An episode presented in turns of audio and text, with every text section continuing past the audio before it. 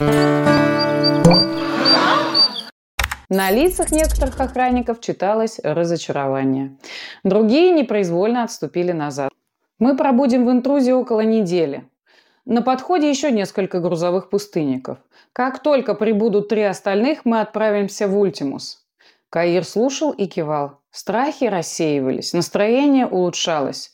Курт отвел начальника охраны в сторону и тихо сказал, во избежание поражения радиации местных жителей, корабль следует отправить в самый далекий и уединенный ангар интрузы. «Сделаем», – твердо пообещал Каир. Сведения о радиоактивном грузе на борту стоит сохранить в тайне, чтобы не допустить паники, продолжал инструктировать Курт. «Понимаю. Все засекретим», – ответил охранник.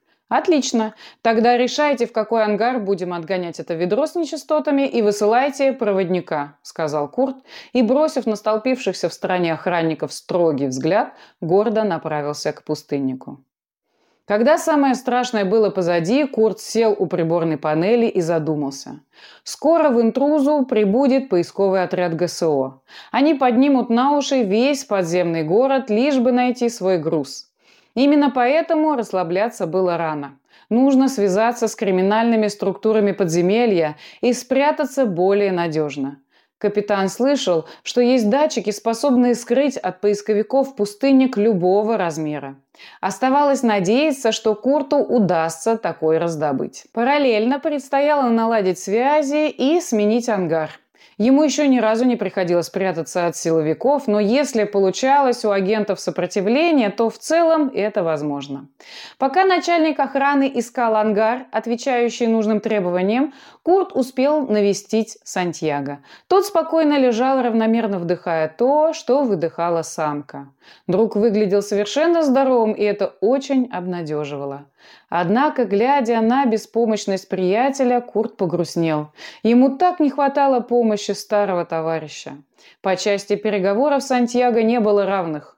Курту уже всегда не доставало чутья и такта. Он привык командовать, а не договариваться. Видимо, пришло время научиться, грустно вздохнув, подумал капитан. Спустя полчаса с Куртом связался Каир и сообщил, что подходящее место найдено. У начальника охраны голос был слегка взволнованный, но капитан не придал этому значения. В конце концов, все робели перед военными из ГСУ. Повинуясь метке на экране навигационной системы, Курт медленно вел огромный пустынник по узким тоннелям интрузы. Стараясь не задеть стены, капитан был настолько сосредоточен, что не запоминал маршрут. Но это было ни к чему. Система навигации включала в себя большое количество датчиков по сбору информации. Находясь в режиме автоматической записи, центральный процессор корабля создавал автономную карту местности которая была актуальней и немного отличалась от предложенной Каиром.